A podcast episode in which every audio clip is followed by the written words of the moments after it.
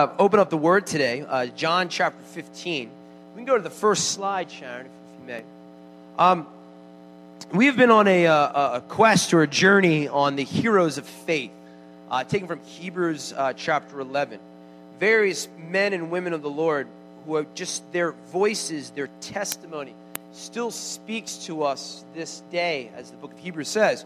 Uh, and so we've been making a point that we want to go through as long as the Holy Spirit directs us and leads us uh, to just go through and uh, pick up on some of the mighty men and women of faith and, and, and learn from their experiences and what the Holy Spirit was doing inside of them. Uh, and so today we are going to study Joseph. Uh, that's where we're at. Uh, but I want to start, though, with this story in John chapter 15, uh, verse 18. Okay?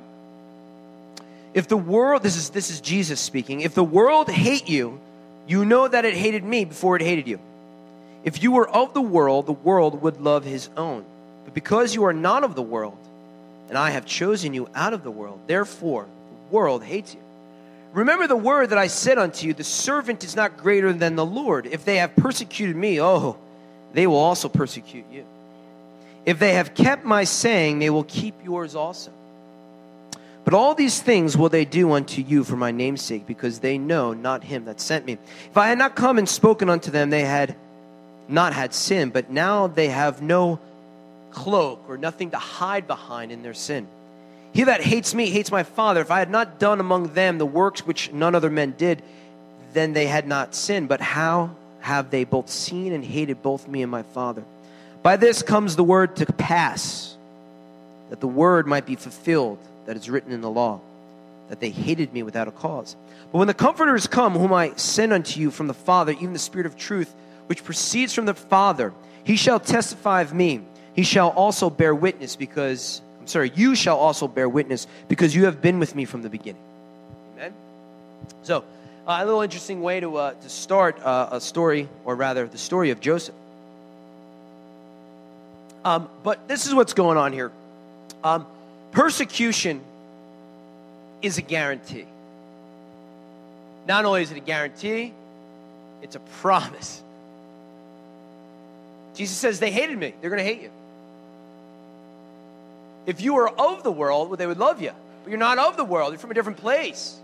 You live a different way. You have a different way of thinking. You have a different anointing and spirit inside of you. So they will hate you. In fact, he says, Come on, man. Like, is the servant better than the Lord? No. The servant gets to take part in the persecution as well. So, persecution is a guarantee and a promise, and Jesus is saying. Uh, but what's so wonderful here is he then leaves us and he says, Well, don't worry. Because the Ruach HaKodesh, the Holy Spirit, the Comforter, is going to come he's going to give you comfort.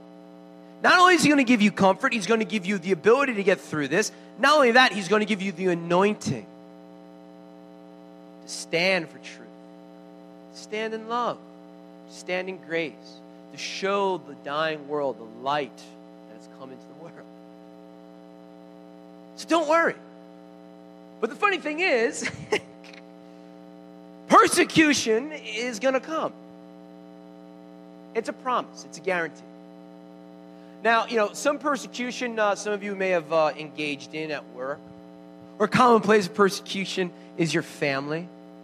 Oh, you're a believer. Oh, you got this, or the the, the name, uh, the, the, the, you know the, the, offset joking at work, or the well, you, you guys know what I mean, right? Anyone? Yeah, come on, it happens, you know? It's, it's, it's a promise. But what's also interesting here is I don't know if anyone else is, is with me on this. Uh, there's another type of persecution that comes that I think sometimes we don't recognize as persecution. And that's persecution of the flesh upon the spirit. Your spirit man, your spirit woman wants to live a certain way, knows that which is right. And your flesh rises up and tries to persecute your spiritual being. You know those thoughts that come up that say you're not really good enough? That's a persecution of the flesh, the sin nature upon the spirit. The anxiety, the depression, the worry, the addiction, the concerns, whatever it may be, when the flesh is rising up, that is a form of persecution. Because the scriptures say that, right? We, we have a spiritual man inside of us. Paul himself says, Man, why is it I don't do what I know I should do? And I do the things that I know I should not do. It's because all of us have this Jacob Esau thing going on from last week. The wrestling inside of the womb. And it's a form of persecution.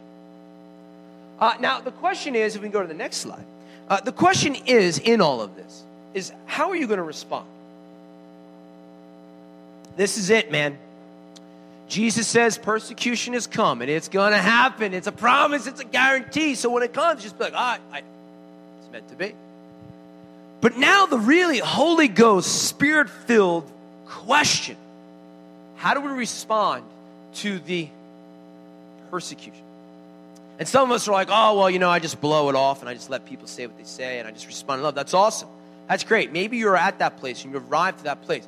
But I, there's not too many of us that I'm, that I'm aware of that when that internal persecution comes, we have the, the anointing, we have the anointing, but do we have the tools and the understanding to push that persecution away say, flesh, get on down? So I don't know who you are or where you're at with it, but there's two types of persecution that happens. One is inflicted by the sinful nature that is still inside of us, unfortunately, and also that of the world, right? And so the question is how you respond. This is it, right? The manner of your response to persecution displays the level of your revelation of your identity in Him. Now, I was just, I was just in prayer, man. I don't get these like little quotes. Like some some pastors, like they're all about the quotes, you know. I was just praying. The Lord was just like, boom, He put this in my spirit. I'm going to say it again. The manner of your response to persecution displays the level of your revelation, the revelation of your identity in Him. How do you respond when the persecution comes? Um, if we can go to the next slide, there's really two ways in which we can respond. We can respond as a son or daughter or as an orphan. When the persecution comes, do you understand the revelation of who you are in the Father because of the Son via the Holy Spirit? Like, do you understand what it really means to be a son or daughter of the Most High God? Or are you still kicking around as an orphan, like saying, Who's my daddy? But you see, the scriptures say we no longer have to cry out because we have been bought the price. And we can cry out, Abba, Father, Daddy. Now, what happens here is, and I think you guys are probably mature enough to understand this kind of concept, that when you are an orphan, you don't know who you are. Like, think about someone who's legit an orphan. My daughter and I have been watching the, the movie Annie. It's hard enough? Sun will always come out. So it's a pretty cool film. But you know, here's this girl Annie or any orphan. They don't know who their mom and dad is. They don't know what their last name is. They don't know what their heritage is. You know, we're just talking about St. Patrick's Day. Hey, who's Irish? You know, these people don't, they don't know any of that. And it can create a womb inside of us. But I really do believe that in the church today, the, the big church across the world, it's always been this way, unfortunately, that many of us have a mindset of orphanhood. We don't believe, we don't understand that our daddy loves us so much and He wants to give us all spiritual blessings in Christ Jesus. That it doesn't matter what people are saying about me because my daddy is madly in love with me. So, what happens here is this when a son and daughter understands the revelation, we really understand our identity in Him, we're going to respond to persecution in a certain way, in a positive way, in a biblical way, in an anointed way, in a way that is dripped in the anointing of the Holy Ghost. When we do not understand our true identity, then we respond as orphans. And by orphans, we respond with bruised identity, false sense of security, low self esteem that says, Oh, you're persecuting me, and you feel bad about it. But Jesus says, when they persecute you, rejoice. When they persecute you, rejoice because you know your Father in heaven loves you. So, what we have here is we have some identity kind of issues, and we also have a, maybe a misunderstanding of the power of the gospel when we're walking in this. Okay, so that's really like the background of, of what's going on here. And that's really like the spiritual application of what's going on. Our understanding and revelation of what persecution means, and really how our response to that is. What it means here is there's two types of persecution that from the world and from external, but there's also an internal persecution that occurs from your flesh nature. How do you respond to it? That is the biblical question. Do you respond as a son or daughter who knows who they are in the Father? Or do you respond as an orphan who does not know their Father and is seeking attention, ego, identity, self esteem by the way in which people view you? There's the message. But, here we go. The story of Joseph in the Bible uh, is a story of response to persecution. I'm not sure if you have read the story of Joseph. We're going to go through it a little bit, but there's like 12 chapters of Joseph in Genesis. Unbelievable how much attention is put on this man. And so we're going to go through a little bit and learn and, and try to go, go deeper in this. So Joseph is a, is a response to all of this. Uh, and we said in the past uh, that the New Testament is in the Old Testament concealed. And the Old Testament is in the New Testament revealed. It's a common saying. And so the story of Joseph is really a foreshadowing of Jesus. Joseph himself is, is, is, is, is similar, has a similar story uh, to Jesus. And really, also, the story of Joseph is going to be a story and issues that befall us in our life. It's a story of brothers who are going to come up against the younger. It's a story of rejection, story of sur- suffering, story of persecution. Amen? And what people sometimes don't understand here is that in the biblical understanding, uh, there are two types of messiahs, two types of anointed ones. In fact, uh, uh, Jesus fulfills both of them. He's fulfilled one and he's coming back to fulfill the other. In the time of the first century, the Jewish people believed that a Messiah would come eventually, and he would be what's called the Ben David, the son of David. He would be the righteous king, the one that was going to go out and kick the Romans out, the one who was going to set up his uh, earthly kingdom on Mount Zion in Jerusalem, and he was going to reign there, right? And Israel would be a light upon the hill, right? It is the Yeshua, the Jesus, the Messiah, that we recognize as coming the second time. Like when he comes back, man, he's coming back with fire in his eyes setting up a kingdom, setting things straight.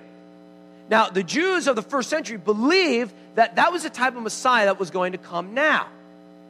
Now, in their theology and even in the biblical record, there's another type of Messiah that they did not want because they wanted the king. I mean, who wouldn't? The other type of Messiah, interesting enough, is the Ben Yosef, the son of Joseph, the one that suffers. the one that suffers for his brothers. That's the one that came the first time. Now, many of us in our spiritual walk, we forget that nuance. We forget that there's two. There's, there's, a, there's a suffering Jesus, and we're called to suffer alongside of him and receive persecution. But there's also a Ben David. There is one who's coming back with fire and, and, to set up his kingdom. So let, us talk a little bit about the story of Joseph so you know so you get a little bit of an understanding of, of, of what's going on here and the foreshadowing of the coming of the Lord and really those things which may befall us. All right, so what happens here in the story of Joseph uh, is Jacob, right, has his um, has his sons. excuse me. Essentially, at this point, uh, he's going to have eleven sons. Uh, he has a ten. The eleventh one is going to be Jacob. Uh, the ten brothers, are, of course, older. Uh, there's a pecking order the way it works, right? Judah was the, I believe, the oldest, and so you know he's like the man, and Jacob is the little youngin that just came a part of the family. Uh, and what happens here is it becomes so clear, especially if you ever see like Joseph's Technicolor Dreamcoat in a play or a movie. Essentially, the father Jacob starts to. I'm sorry, the father Jacob is blessing his son Joseph. Uh, it's very clear that Joseph is the favored son. Uh, jo- uh, Jacob wants to spend more time with him. Uh, Jacob just blesses him and showers him with blessings and gifts and all this kind of stuff. And essentially, what happens here is the brothers get jealous. Uh, and what compounds and makes this even more difficult, if you know the story, is Joseph starts getting revelation, dreams from the Lord. Not only does Jacob appear to really favor but it seems like the Lord is just singling Joseph out. And his brothers are getting ticked. They're getting mad. It's not how it works. The youngest, what, this is not how it works. So Joseph gets this dream, and it's a dream that his older brothers one day will bow down to Joseph. That Joseph would be a leader over them. And their brother's like, nah, that's not the way it's going to happen. Joseph's like, I had this dream. I'm not asking for it. I had a dream. I dream, dream that you guys are bending down. You're worshiping me as a single as I'm a leader. Essentially, what he's saying here, without even knowing it as a young boy, is he's going to be the one that receives the inheritance and the blessing from his father. That's not the way it was supposed to work, which is interesting because that's actually the way it's always been working because his father, Jacob, it did the same thing happen, right? Unbelievable. Oh, yeah, that's right. His great great grandfather happened that way too. Isaac, Ishmael. Right? That's the way it's been working. The Lord just likes to choose the the weakest, the youngest, the smallest. Anyhow, this jealousy happens, and he, they, they, they conspire to kill him. Uh, and one of the brothers, uh, which brother was it? I think it was Reuben. I, I got to double check, I forget. Uh, but one of the brothers comes up and is like, no, we can't do this. We can't kill him. That's just too much. I don't want his blood on my hands. Let's just put him in a pit. We put him in the pit, and we're going to sell him. Judah who said the same? Thanks, man. Um, to, they're going to sell him for 20 pieces of silver to the Gentiles, to the Egyptians. Now, right there, we got a lot going on. Right there, it is like, oh, oh, oh, that's, that's the gospel right there, right? Jesus comes, his brethren do not want him. They send him away. They sell him to the Gentiles, to the Romans, instead of the Egyptians for 30 pieces of silver. Maybe there's been a little inflation over the last 3,000 years. It's a little econ joke. You get what I'm saying here? It's a parable, it's a foreshadowing of the coming of Yeshua, the coming of Jesus. And so what happens here is there, he's there, uh, and he's sold off. And his brothers don't recognize the anointing. And the brothers now are forever engaged in this kind of place of, of, of orphanhood, this place of, of slavery and bondage. But the Lord has an anointing on Joseph's life. In the midst of that persecution, the anointing on Joseph is still there. Genesis chapter 39, verse 3, and it says, And his master in Egypt saw that the Lord was with him and that the Lord made all that he did to prosper. Even in the midst of being rejected by his brethren, being sold into slavery, the Gentiles, the Egyptians saw that everything he did was prosperous because of the Lord. He's then caught in this little situation. He's above reproach, man. Uh, his servants wife comes up to him uh, trying to engage in uh, sexual activity, and Joseph's like, No, I can't be a part of this. He just runs away. The wife then lies to the master and says, Oh, he tried to have his way with me. And they go to Joseph, and so, the master's so heartbroken, they throw Joseph in jail for two years. He's in this place of persecution and jail for two years.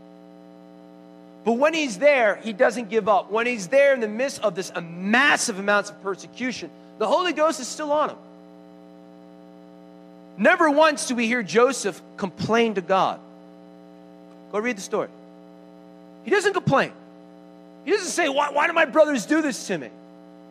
He doesn't try to necessarily receive a vengeance until a little later, kind of, sort of.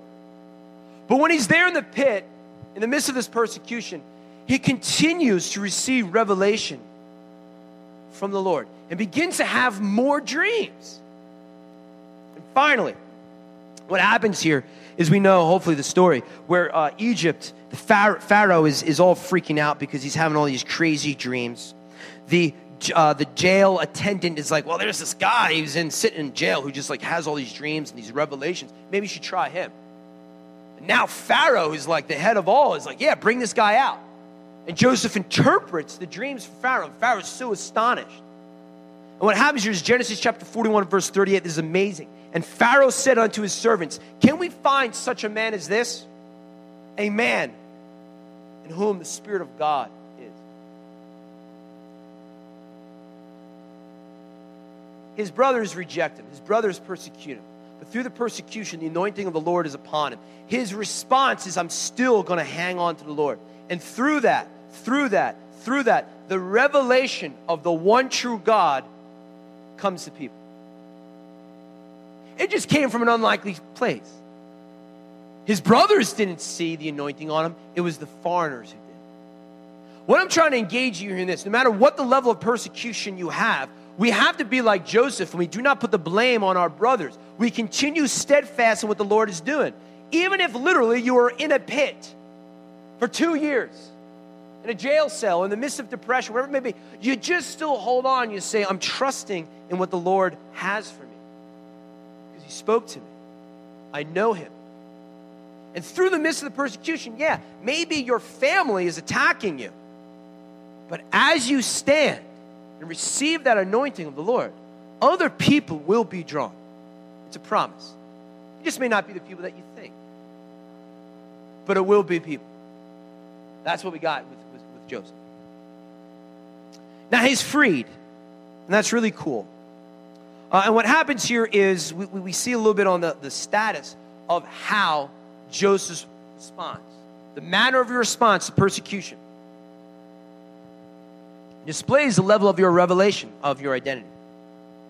When Joseph is finally freed and he's in Pharaoh's house, he has two sons. The one son is Manasseh. He says, I shall call, name my firstborn Manasseh because he made me forget all of my pain. Me being God.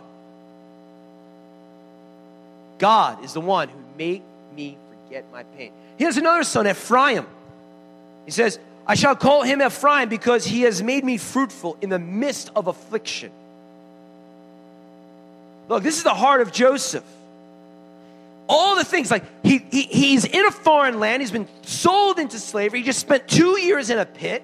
Who knows what kind of weird stuff was going on there? He's going through all of this and he stands and he says, Man, my God makes me fruitful even in the midst of persecution. My God has made me forget all the pain of the past. Because He's my God. And He gives me dreams, and His anointing is on me, and people will see it. And He's using me. That is a response of like someone who understands his identity. Talk about there's a man that could have some like daddy issues and brother issues and family issues. Joseph is the one. His brothers hate him so much that they want to kill him or send him away and sell him off. It's unbelievable. But Joseph knew who he was in the Lord. Amen? Amen. All right, so what we have here is we can go to the next slide. Joseph is essentially, right, this understanding of, of foreshadowing of Jesus. And in the midst of persecution, what we have to understand is surrender, but not just surrender, but the art of surrender. It's not just surrender, there is an art and a beauty to surrender. Oh, yeah, just surrender to the Lord. I don't even know what that means, man. But there's an art of surrender, there's a beauty to it. The beauty is in Joseph's life, in Yeshua's life, in our life, we have the ability to decree as sons Abba, it's not about me. Everything that's going on is actually not about me, it's about you. Jesus always wants to point us to the Father, to the Father, to the Father. I am the Father of one. You see what I'm doing? I'm doing the works of my Father. I can only do that which the Lord, which the Father has sent me to do. Go to the Father. It's all about the Father. All, he goes on the cross because it's all about the Father new. He wants to restore it all.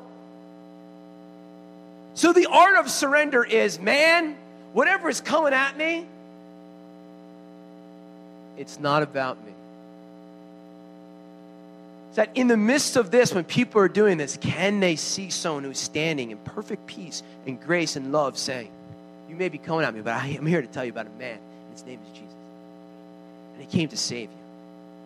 The Father wants you so much. He just loves you. I know you persecute me, I, I know you're saying these things about me, but do, do you know that I love you so much? Do you know that you're my brother? That you're my brother, man?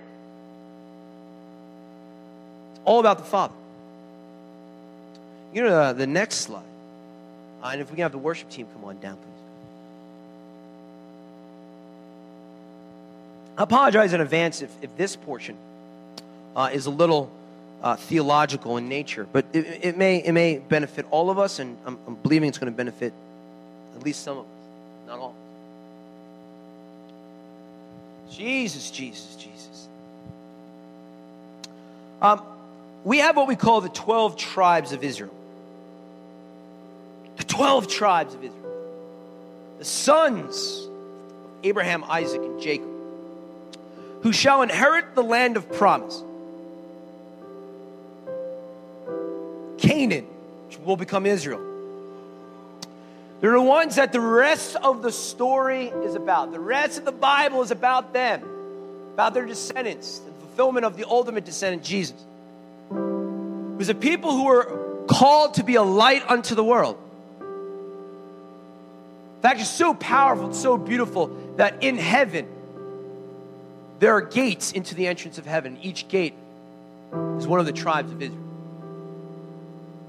It's not like, oh, here's the gate of America, here's the gate of South Korea, here's the gate of Ireland. No, no, no, no. The gates of heaven are the 12 tribes. We get to join, we get to be adopted, bought by the blood of Jesus, and come into the 12 tribes. Now, the 12 tribes are Reuben, Simeon, Judah, Dan, Issachar, Zebulun, Benjamin, Naphtali, Gad, Asher, Ephraim, and Manasseh.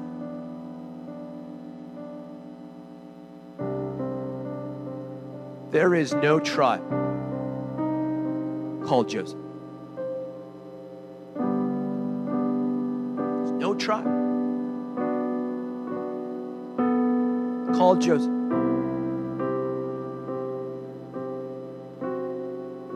Why? He's the most beloved of all of, of his father. Yet no tribe. Now, in Revelation, finally, in Revelation, finally, it says of the tribe of Joseph. It's the only place in Scripture, in Revelation chapter 7, I believe, where it says that there is a tribe of Joseph. Every other time, we're talking about the tribes of Israel. They never mention Joseph. Joseph is not a tribe. In fact, Ephraim and Manasseh in, in the red right there are considered half tribes. They're the 12. What's going on here? At the end of Jacob's life,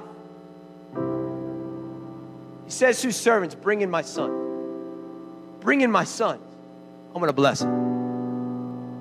And he blesses Judah. He blesses Simeon, Judah, Dan. He blesses all of them. And he just blesses them with, with different callings and futures and anointings and all this kind of stuff. And then it comes down to the youngest, Joseph. Joseph walks in and says, Daddy, it's not about me. Don't bless me. Here are my two boys, Ephraim, and Manasseh, bless them. He was the only son that just got it, got it. It's not about me. Don't bless me. You don't need to bless me. I've already been blessed. Bless my two little ones. Just, just pour your anointing, everything, everything that was supposed to come upon me. I want you to give it to them. Because, because, because Joseph is an archetype and a foreshadowing of Jesus. Jesus says it's not about me, it's about the Father, it's about my sons and daughters. You don't have to, it's just about them. I take on the blood, I take on their shame, I take on their pain. It's not about me, Father, it's about you, it's about your children. Jesus. He got it. He got it. He understood in the midst of persecution. It's not about me, it's about others. And when it comes time to finally reap the blessings, he still says, I rather you bless the children because it's all about the kingdom, it's all about the next generation. Woo! How many leaders in the church, you know, a little older, say, you know, I want to step out of the way a little bit. I'm going to allow the younger ones to come on up. How many worship leaders are like, you know, it's not about me. Let's encourage the young ones to play the drums. How many of us are sitting here like, oh, they're, they're, they're banging the drums, they got the sticks going, and what's going on? I, I can't engage. Come on now, it's not about you. It's about the Father. It's about the Father's heart and these little children that are just crying out to the Lord at a young age. So beautiful, isn't it? Oh, it's so beautiful when it's not about us. Amen.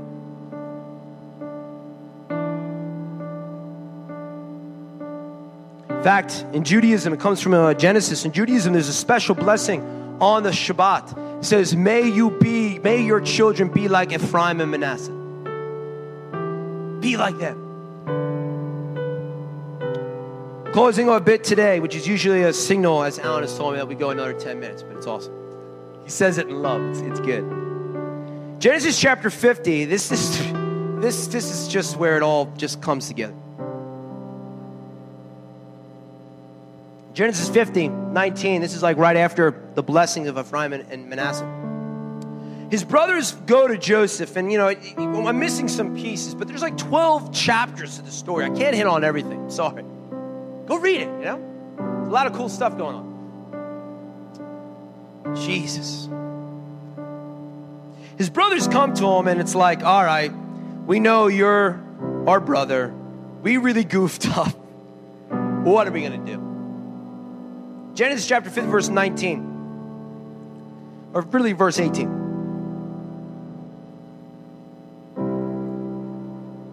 And his brethren went and fell down before Joseph. And they said, Behold, we are your servants.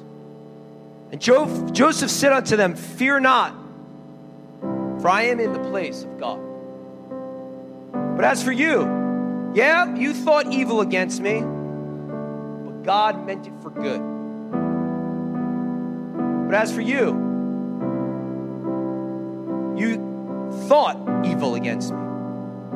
God meant it for good. To bring it to pass, as it is this day, to save, to save, to save much people alive. Now, therefore, fear not, for I will nourish you and your little ones. And, the, and he comforted them and spoke kindly unto them. In the midst of persecution, Joseph was, was able to say, you know what?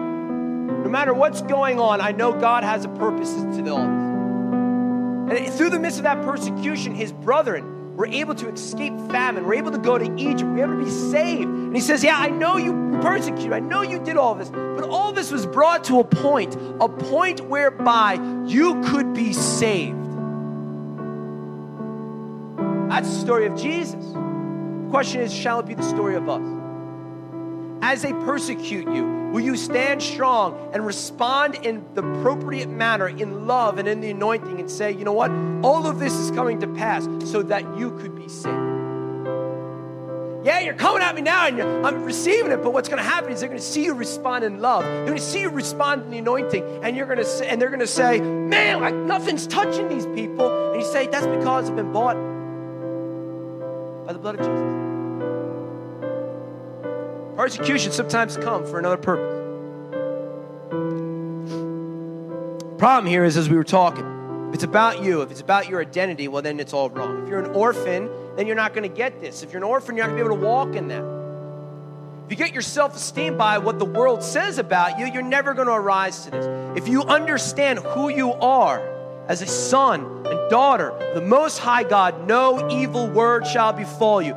Stand strong. You say, Man, I don't get my identity and my value from money and my career and how people think about me. I get my identity not through the eyes of man, but only by the eyes that matter, the eyes of the Father, how He sees me. He sees me, and what does He see? He sees the precious blood of the Lamb of God who takes away all the sins of the world. When He sees me, He says unto me, You are the apple of my eye. When He sees me, He says, Oh, from the foundations of the world, I gave my Son and bought you, and I'm ready to give you all spiritual, all spiritual blessings in Christ Jesus.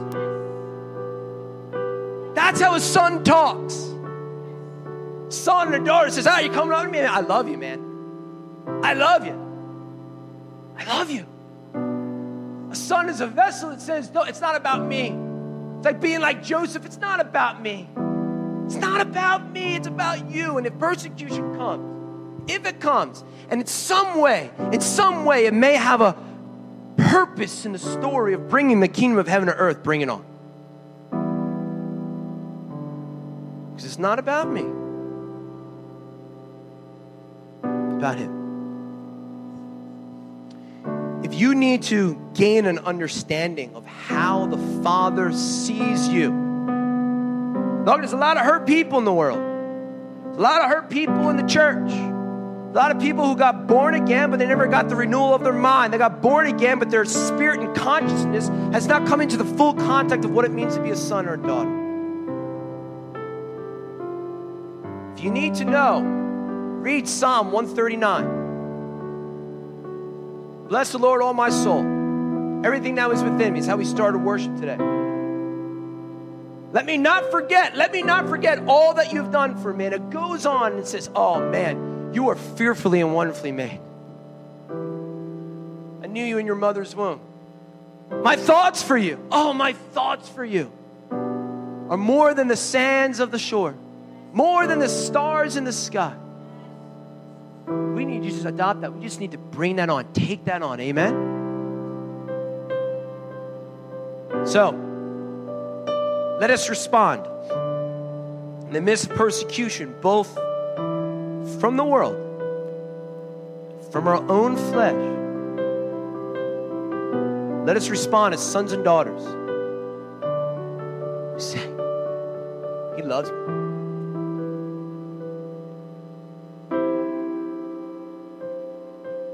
Father, we come before you and we say, Thank you that you love me. That while yet I was a sinner, you died for me. Lord, we just declare it does not matter. It does not matter what people say about us, what they think about us. Father, I pray right now. I know sometimes it hurts. It hurts. It hurts. It hurts. That's the reality. It hurts, man. It hurts. I know it hurts. But Lord, I pray that in the midst of that hurt, we just say, you know what? I'm going to use this as time to understand how my Father sees me. Because it's all, it's all about you, Jesus. It's all about you.